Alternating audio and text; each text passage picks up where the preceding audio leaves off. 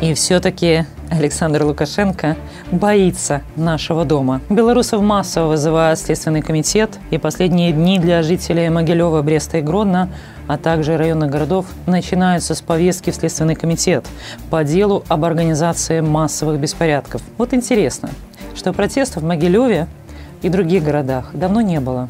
Акции здесь закончились гораздо раньше, чем в Минске. Да и вообще в областных городах и в районных центрах массовые выходы на улицу прекратились буквально в считанные недели после выборов 9 августа 2020 года. Мы знаем, что белорусов обвиняют в работе на нашу организацию, на наш дом, что вообще-то не является уголовным преступлением, а наоборот. Мы гордимся тем, что делает наш дом для изменения ситуации в Беларуси и как много мы помогаем людям, и как много мы делаем многого другого. Люди, которые были вызваны в Следственный комитет, подписали документы о неразглашении информации. Мы не можем озвучить их имена и фамилии, и мы не можем комментировать, действительно ли они имели отношение к нашей организации. Как вы знаете, часть команды нашего дома сегодня находится за границей. Но, вполне возможно, активисты нашего дома продолжают действовать внутри Беларуси до сих пор. Это уже далеко не первая атака нелегитимного режима на наш дом. Хотела бы напомнить, что 14 июля 2021 года силовики задержали мою коллегу,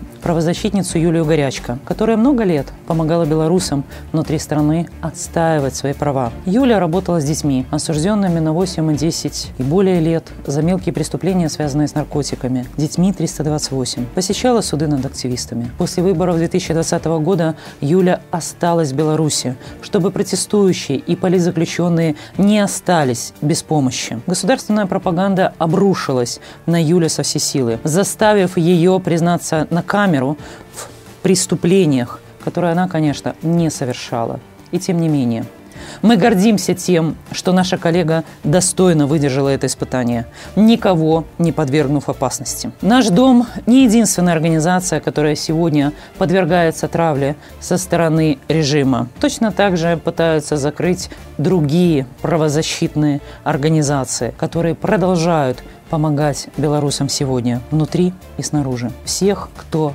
не прекратил свою помощь. Единственная цель этих атак – это заставить замолчать тех, кто говорит правду о бесчеловечных выходках режима Лукашенко и прекратить поддержку политзаключенных и их семей, оштрафованных и несправедливо осужденных людей. Несмотря на это, мы продолжим помогать белорусам в нашей стране. И мы сделаем все, чтобы помочь тем, кто вынужденно покинул ее. Удары со стороны пропагандистских медиа – угрозы делают нас только сильнее. Это показывает, что мы движемся в правильном направлении, что Лукашенко и его свора всерьез нас опасаются и боятся. Страх режима настолько силен, настолько, что недавно Григорий Озаренок назвал меня, руководителя правозащитной организации «Наш дом», дьяволом. Да, я хочу быть персональным дьяволом для нелегитимного людоедского режима, для всех карателей, убивающих и пытающих мирных белорусов и я не отступлю ни на шаг в моей борьбе за свободную и независимую Беларусь. Живи Беларусь! Что, что происходит? Ты ебанулся, Саш. Ты ебанулся, Саша. Ты ебанулся, Саша. На фоне коронавируса.